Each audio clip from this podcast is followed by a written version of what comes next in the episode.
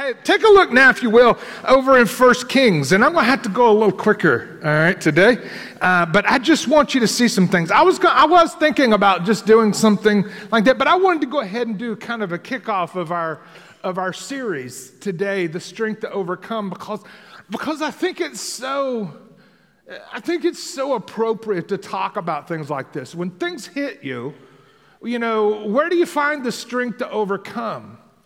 And, and, and again, I don't want to over dramatize anything because there are so many things that are harder to overcome than just a, a, a you know, a hurricane, right? Uh, I mean, it was hard enough, right?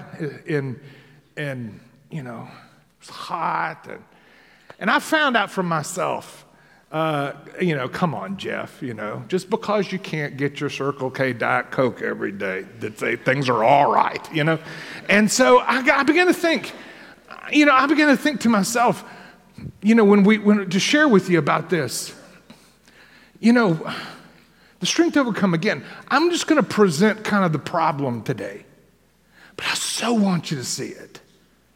Everyone in the room, whether you're a believer or not, will identify with what I'm talking about because it's something that all of us, all of us face. And it has to do, it has to do with the, with the word content, right? Content and being content. And what does that even look like? You know, God created you to be content. And, uh, and obviously, as we just talked about, is that, is that when we're not content, that what will, that's what will cause us to kind of do crazy things. Because that's what we long to be. We long to content. Another word for content is being at peace. And here, I don't use that anymore because that's so o- overused and, and almost gets a little weird, you know, when you talk about that. But both of them, I use them interchangeable, the word content and peace. And I want you to understand the things that make you discontent are the things that, in, in many ways, control you, right? And what you do to, to fill that gap. You'll see what I mean in just a minute. It's kind of the struggle, and it's been the struggle for a long time. And, and what do we do? What do we turn to? What do we go to that, that, that brings those things that we long for into our lives. The problem is, as we talked about time, the problem is, is that you were created with eternity in your heart. We've already read about that. God's put, God's put the long term in your brain, but everything you live around is temporary. And there's a, I've learned this, uh, I didn't learn much in economics, right? Um, I got bruises on my forehead in economics class. You know what I mean?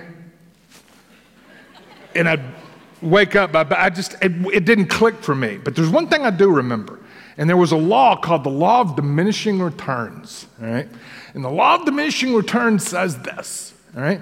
That when you go to something at first, it's awesome. Oh, yeah, yeah, yeah, yeah. But then the second times, it's still pretty cool, but not near as cool, right? But then the third, fourth, fifth, and for, for long, okay, it's not the, it's not the cool thing that it was. Right? And so, shelf life, you know, all the stuff in economics, that's way they do it. But I want you to see something with this for you personally. Because everybody in the room, everybody in the room, including yours truly, especially yours truly, is going to something. You're counting on something. What is it when people get discontent with something? They can make some of the dumbest decisions. And guys, I'm not talking about a handful of you, I'm talking about all of us. We've been there at one time or another in our life, or probably or could be there right now. Because there's this longing inside for something to, to fill that place. Right? Now, and then what we fill it with, what happens is the law of diminishing return. You know, it's cool at first. It's like, yeah, yeah, yeah, yeah. But then it wanes, you know, and then before long, you got to throw that away and go find something else. And so that search, that search is not a new one. Okay? And a guy by the name of Solomon, okay? If you have a Bible, turn to 1 Kings. A guy by the name of Solomon I want you to see, I want you to see him because he explains it better than anyone else. Because I want you to know what it, what it means to live, to live at peace in here. After a man loses his family, how in the world can he write a song like It Is Well? How is that even possible with my soul? Because you have to understand that the thing that you're longing for the most is going to be found in having a relationship with God, right? And you're going to see that in just a minute. And, and, you're saying, well, Jeff, you know, that just sounds so, you know, theory or metaphysical, whatever you want to call people, call it. But it's really not. If you'll just hang with me here and walk through, you'll see how tangible this really is. Now, I want you to say, I only have two things I want to talk to you about today. All right, number one is Solomon started well. And then number two, Solomon lost focus. Now, I'm going to have to blow through this pretty quick, but I want to give you that, that I want you to know that there's nobody in all of the Bible that started as well as Solomon. He was, he was absolutely content in being who God had called him to be. But when he lost focus, boy, he train wrecked in a hurry. And it's an incredible thing to see in his life. So let's, let's, let's talk about how, how well he started. Now, who is Solomon? Solomon was a king of Israel. He was actually the third. There was Saul, then there was King David. He was the best king that Israel ever had. He was an incredible man. He made some mistakes, but he was incredible. In fact, it was said of David that he was a man after God's own heart. But Solomon, David's son, when David died, Solomon took over and he was a younger man. And God made him a promise and said, You know, Solomon, what is it that you need? What is it that you want more than anything? And as opposed to Solomon asking for all these power and riches and all the different things, he asked God for wisdom. Not for himself, but wisdom to be able to rule people fairly. And so, so God granted that to him. And that's where we're going to pick up in 1 Kings. There's so much more to this I don't have time to talk about, but I just want you to see how, how well he started. And I want you to see the peace and contentment that he lived with. And what was it that caused him to go a different direction? So let's take a look at it, all right? Take a look at uh, 1 Kings chapter 4. And, uh, and this is after, this is after Solomon asked God to give him wisdom. And so this is what God did in, in 1 Kings 4, verse 29 says, And God gave Solomon wisdom and understanding beyond measure. Interesting. And breadth of mind like the sand of the seashore. So that Solomon's wisdom surpassed the wisdom of all the people of the East, all the wisdom of Egypt, okay? For he was wiser than all the other men, wiser than Ethan, the Ezrahite. And you gotta like it that He Man, right? I, I guess, right? He-Man, maybe. He-Man, all right? All right, He-Man, and then count those other guys, all right? And his fame uh, was in all the surrounding nations. He also spoke 3,000 proverbs, uh, 1,005 songs. And it says here he spoke of trees, from the cedar that is in Lebanon to the hyssop that grows out of the wall beasts, birds, reptiles, fish. So he had not just spiritual wisdom, but God gave him a mind to be able to see things and to figure them out. And see, with that comes, comes incredible prosperity for the people. Because he not only knows, he not only knows about the spiritual things, but he knows about the financial things. He knows about agriculture, you know, the trees, and he knows about the animals. And so he can give a lot of instruction. So so ultimately, a huge era of prosperity happened. And because Solomon, at first at least, he saw that he was here as a servant to his people, which was rare in a king, by the way. I tell you what, I'm convinced that anybody who wants to be in charge doesn't need to be in charge. Does anybody know what I'm talking about? You know, when you see yourself as being in charge, you're, you're in trouble already. But when you see anyone who has authority, when you see that your job is to serve those around you with what God's given you, then that's a whole different ballgame. Okay? And that's what Solomon saw at first. Okay? And so, anyway, so basically, I, and then people came from all, all over into the nations. Take a look at the rest of it.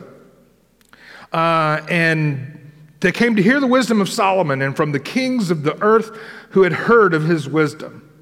Okay, so he became kind of a famous guy for, for being able to figure things out, to be able to talk about a lot of different subjects, different things like that. Now, I'm going to have to move past that quickly, but also, um, he built the temple, and uh, it was just in his heart. David had raised the money for it, which, by the way, that's the hard part and, and had already read it. And so Solomon, he got it together, but since God had given him a lot of wisdom, he was able to not only do it, but to do it well and, uh, and architecturally and everything else. And so on the day of the dedication, I want you just to see where Solomon's heart was. On the day of the dedication of the temple, this is what Solomon said. Take a look, and I want you to hear where his heart and where his mind. And I want you to hear the contentment with who he was in God just ooze out of what he's saying.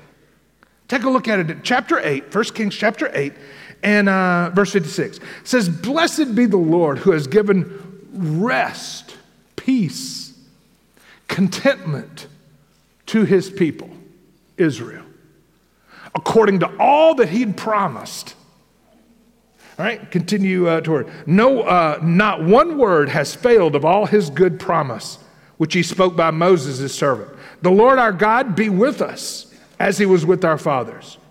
Uh, may he not leave us nor forsake us, that we, he may incline our hearts to him to walk in all his ways, to keep his commandments, his statutes, his rules, uh, which he commanded our fathers. Let these words of mine, with which I have pleaded before the Lord, be near to the Lord our God day and night, and may maintain the cause of his servant and the cause of the people of Israel as each day requires, that all the peoples of the earth may know that the Lord is God and that there is no other. Let your heart therefore be wholly true to the Lord our God, walking in his statutes, keeping his commandments, uh, as at this day. Do you hear him? I mean, he's in a great place. He, he's waking up looking forward to the day every day he wakes up because he's in a good place. And a lot of people may say, well, yeah, Jeff, if you were able to do all the things he was able and you were king, you'd be in a good place too. I want you to know that doesn't necessarily mean anything. You'll see, I just want you to see. Also, I want to read a proverb that I use personally almost every day. Most of you probably, one of the Proverbs that he wrote was in Proverbs 3. And it says in Proverbs 3 5, it says to trust in the Lord with, with all your heart. And says, and don't lean to your own understanding. In all your ways, what do you mean by ways? Well, the word way there is, is the word for highway. Okay, so if you're heading down a road, right, and there's a four way stop, there are three decisions. One decision you're going to make, but three options. If you come to a fork in the road, there are two options. But with every time you come and every decision you make, it takes you in a direction. So, in all of your ways, in all of your roads, in all of your turns, Acknowledge Him. And He'll lead you, he'll lead you right. He'll make your path straight. Guys, I can't tell you how, how through the years I've worn that verse out in pretty much everything I do. I have learned that God, I can, I can trust you. And if I acknowledge you, and if I don't lean to what I want, what's for myself or what's best, and decisions that I have to make. I remember when I was a parent. You know, I, I think a lot of times people thought I knew a lot more than I did. You know how it is parenting. Sometimes it can paralyze you because you want so much to do what's right. But then again, there's huge pressure on you for your kid to be happy, right? And I remember saying to myself, Lord, with this decision with my kids, I acknowledge you here. Lord, I want to know. I'm not concerned if it's going to make my kid happy or not. God, I just, I've just learned that if I acknowledge you, you're, go- you're going to step in and help me here. Right? In personal decisions, I use this. And the one that I think I use it the most is like doing what I do here at the church. Because I have to make a lot of decisions. And I can't tell you sometimes, you know, sometimes pressure will come from one direction to do this or, you know, and and I've learned to stop long enough and say, and not do what I want to do. Therefore, don't lean to your own understanding. Right? But in all your ways, acknowledge him as Lord, what is it that you want? And I've learned that he'll make that way clear if I acknowledge him. That's what trusting him is. And so through the years, Proverbs 3, 5, and 6 has followed me around. But I want to share with you where that wisdom came from, I believe. It came from Solomon, obviously. But I believe it came through a difficult time in Solomon's life. Because, see, Solomon, Solomon began to make a lot of mistakes. Probably the smartest, one of the smartest people who ever lived. And he knew better. But he bought into a lie. And he started going some other directions. And so, what did Solomon do? I want you to think about this. He turned away from God and started looking to other things. Right? Like so many do today. Like all of us have it done at least once, or if not now. What does that mean? Well, well, yeah, it's okay to have God, but but then again, you need this and this, and have you have you tried this? And this will even make you more content. Ha ha ha! It's like a commercial, right? And you know, it's kind of like do the you know you know brush your teeth with this, and you'll date this girl, right? And so it comes to these thoughts, and it's like it's just not the truth, but it promises much.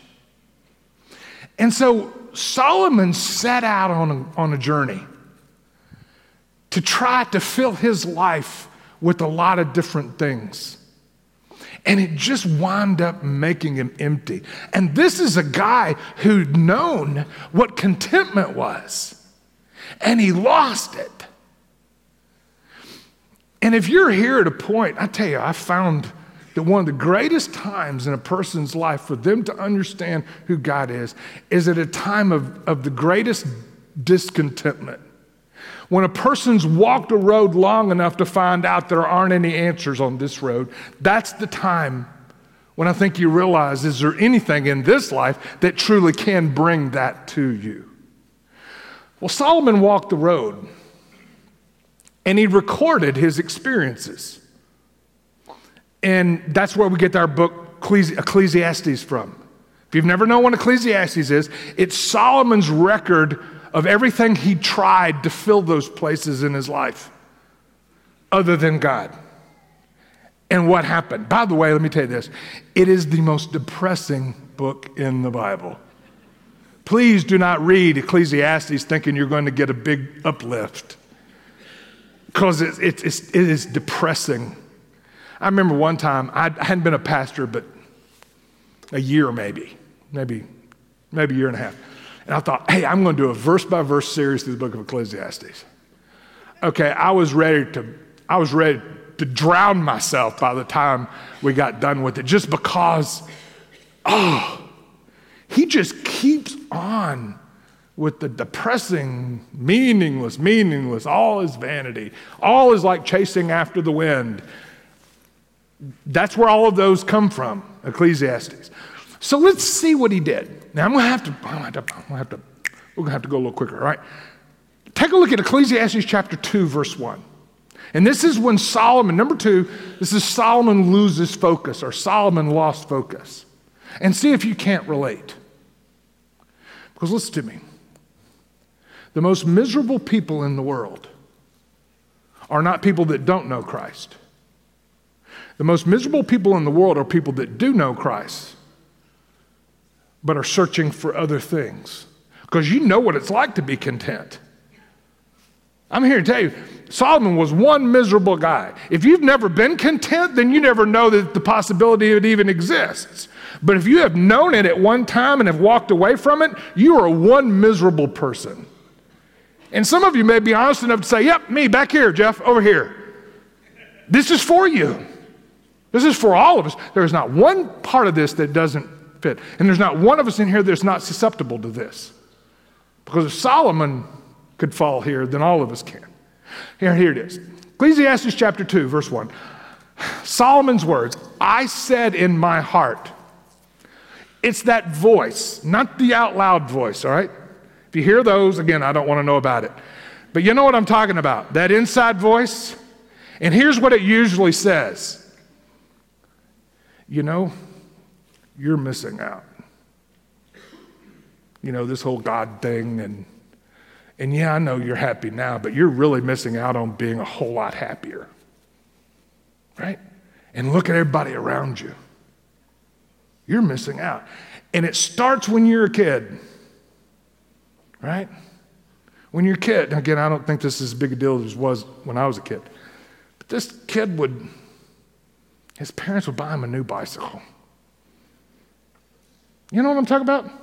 And I was content with my bicycle until the new kid came up with the new bicycle that had everything on it.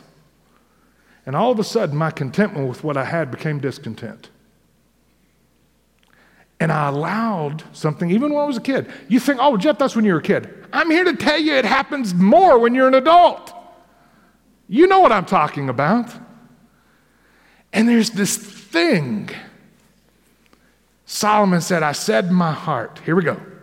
Come now, I will test you with pleasure. Okay, first thing he's going to try is that he is going to take a swan dive into anything that makes him happy. By the way, that is one surefire way to make yourself miserable. But he decided to give it a shot. Anything, anything that brought pleasure.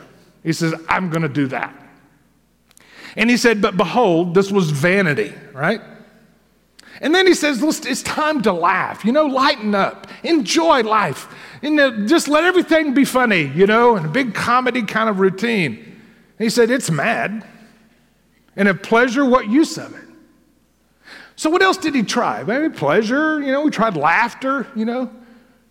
And, and, and look at the next one. I searched with my heart of how to cheer my body with wine. Okay, so, so let, us try alcohol and drugs. By the way, alcohol is a drug. You do know that. He says, so let's give that a shot. And I want you to hear this. The, the reason that alcohol is so attractive is because it brings a contentment into a person's life. Does that make sense? So, Jeff, you shouldn't tell people that. Well, it does. Why lie? But it's synthetic, it's not real.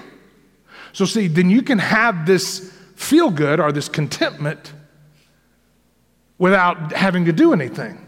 That's the appeal of it. Problem is, is that when the effects wear off, your contentment, uh, your discontentment grows. And then the greater problem is the diminishing returns. It takes more to get the same effect. And if you head down that road, that's a trap. Everybody knows it's a trap. But every, you know, everybody defends it as, as anytime you speak out against it, it's incredible how much, how much pushback you get. But I want you to see, he says, well, yeah, well, I gave that a try. And it says in my heart, and I want you to understand, he never lost his wisdom. He always understood what he was doing when he did it. He said, My heart what, look up there. It says, My heart's still guiding me with wisdom. Okay? Now, see what else he did. He says, um, obviously, how to, how to take place. Let's skip down a little bit because we, got to, we, have to, we have to keep moving along. Take a look uh, now, if you will, in, um, in, verse, um, in verse next.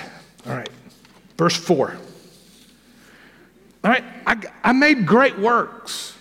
Okay, here's what's going to really bring life, meaning. achievement. See what it is? I made great works. I built houses. I planted vineyards for myself. I made gardens and parks and planted them with all kinds of fruit trees. So he poured himself into his work and to see how much achievement and how much he could get through that. And, and guys, we all know that to be the truth. If that's what you're counting on, you're going to be disappointed. Because no matter how uh, far up the ladder you go, and maybe you may get all the way to the top, we all know what people have said if you, if you understand. I had the opportunity to be around a lot of, before I came here, a lot of ball players, because I had a lot of ball players for the Bucks um, come to my church when I was in Tampa. And so I got to lot, know quite a few of them. I did a lot of chapels for the Bucks and for the Packers and for the Patriots. I've done chapels, chapels, chapels, chapels. I don't do it anymore. Uh, it's just way too far over there. It's not going to happen. But when you think on that, I, I used to get in their lives. And you, you look at them and think they're on top of the world. But you're mistaken. All right? The things they struggle with in here. You know what the biggest one is? Is that their entire self worth is wrapped up in being able to carry a bag of air down a hundred yard field. And then when they don't do it well, they're told how terrible they are. You may think it's awesome, you know, with all the money and attention, but I'm, not, I'm, I'm telling you, it's not what you think it is. And this is what Solomon is trying to tell you. I immersed myself. You know, I remember seeing a bumper sticker that said, in, again, if you have this bumper sticker, you don't have to go rip it off of your car, right? Because I understand the sentiment, but it says, get high on sports, not drugs. Okay, well, I'm a guy to tell you. You can get high on sports, but it's going to let you down too. I'm, if you know anything about me, I immersed myself before I became a believer in football. Right? It was everything to me. All right? Working out, doing everything. And then three surgeries later, and the neurosurgeon says, I can't play anymore. Now what? You're talking about a crash. Right? And now you got to go find something else to get high on, if you will, right? See, the highs never last because of what this, because of what Solomon's talking about. Continue to read in verse 7. I bought male and female servants, he said, and had slaves that were born in my house. In other words, he never had to do one thing. Somebody waited on him for everything that he did. Right? Also had incredible possessions herds and flocks, more than anyone who had ever been before me in Jerusalem. I amassed, I amassed huge amounts of wealth. Okay, silver, gold, treasure of kings and provinces. I got singers, okay, entertainment, right? Male and female singers, right? Theater. Oh, and so entertainment, he went that route. He pretty much did everything. Why? Because he had resources to do anything he wanted to do. He says, and many concubines. What does that mean? Well, I think you know what that means, all right? But if you have other translations, they'll call it a harem. So basically, immersed himself into sex, which is what our culture does. Why? Because there's a synthetic, with the sexual relationship, there's a synthetic oneness that, listen to me, and you may call this old fashioned, call whatever you want to call it, but it is the truth. The sexual relationship is highly destructive in the life of an individual where there is not a strong relationship between the two of you. And it, you talking about eating away at you. But nobody wants to admit it's eating away at you. But it's, it's how God made it. But Solomon says, well, hey, I'll give that a shot. And he did. Right? So I just want you to see Solomon had the resources to be able to try everything that many of us dream of being able to try, thinking, surely that's going to. That's going to bring it, but, but it's like the law of diminishing returns. At first, it's pretty cool. It fills that place, right? But then the more you, more you throw yourself into it, the less and less return, diminishing returns. And before you, for long, if you don't watch it, you don't have it anymore. It has you. That's where addiction and other things come, because addiction comes in all shapes and sizes. Therefore, we, bec- we become afraid to give something up because I don't have anything else. And it becomes real depressing. That's why this book is so depressing. Okay? He says, So I became great, and I surpassed all who were before me in Jerusalem, Solomon saying. And all my, my wisdom still stayed with me. And whatever, I want y'all to think about this. Whatever my heart, okay? And whatever my eyes desired, I did not keep from them. So, whatever, Solomon said, I gave everything a shot. Okay? Whatever my eyes desired, I did not keep from them. I kept my heart from no pleasure. Okay? For my heart found pleasure in my toil, and this was reward for my toil. I want you to think about this. And then I considered all of my all that my hands have done, and the toil I had expended in doing it, and behold, it is meaningless. Vanity, same thing, just meaningless. Aren't you glad you came today? Because I just want you to see it. I can't tell you because the greater majority of us, the greater 95% of us, think that if we could ever get to a place that Solomon would, it would be different for us. We would be happy. We would find satisfaction and contentment and all that our heart's looking for if we get. It's not the truth. You're not ever going to find those things in this life. That's why Solomon wrote this book.